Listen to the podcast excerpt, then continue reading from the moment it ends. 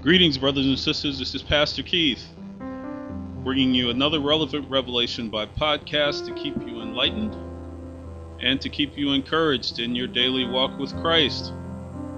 This is 2014, and in today's podcast, I'll be finishing part two from my book, Tips for Joining a God Church. This is part two of the excerpt Tips for Joining a God Church.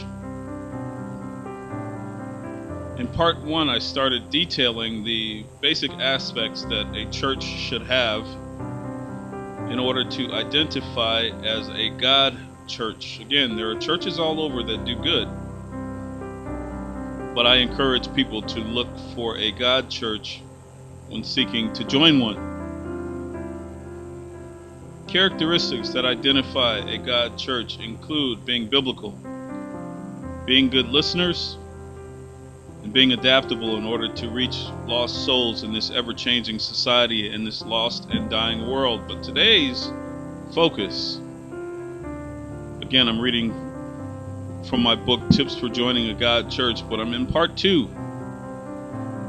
of this podcast, and today's focus is about winning souls on page 94 in the book, starting at the top of the paragraph, it says, A God church is focused on winning souls.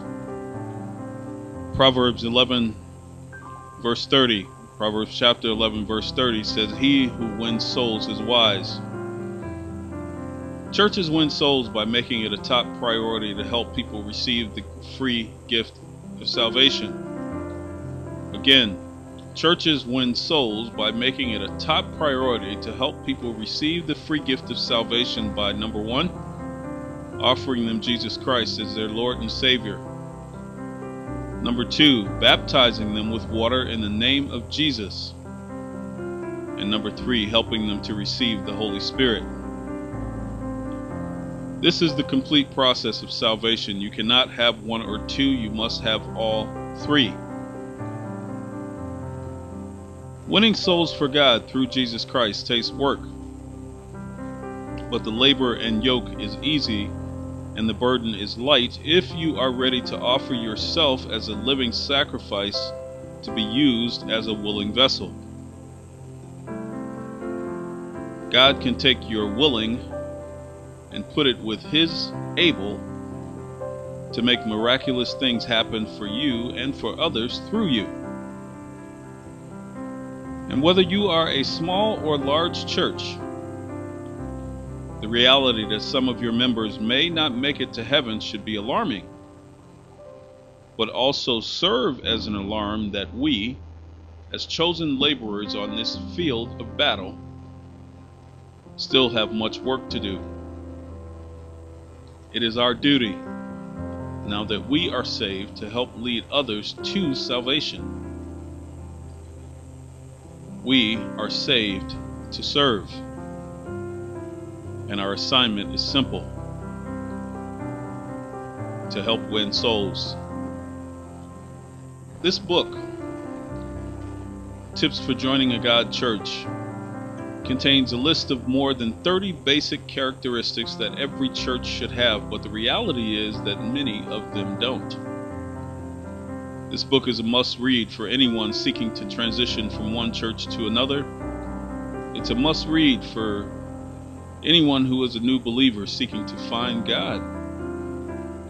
It's a must read for anyone who is ready to surrender their life but don't know where to begin.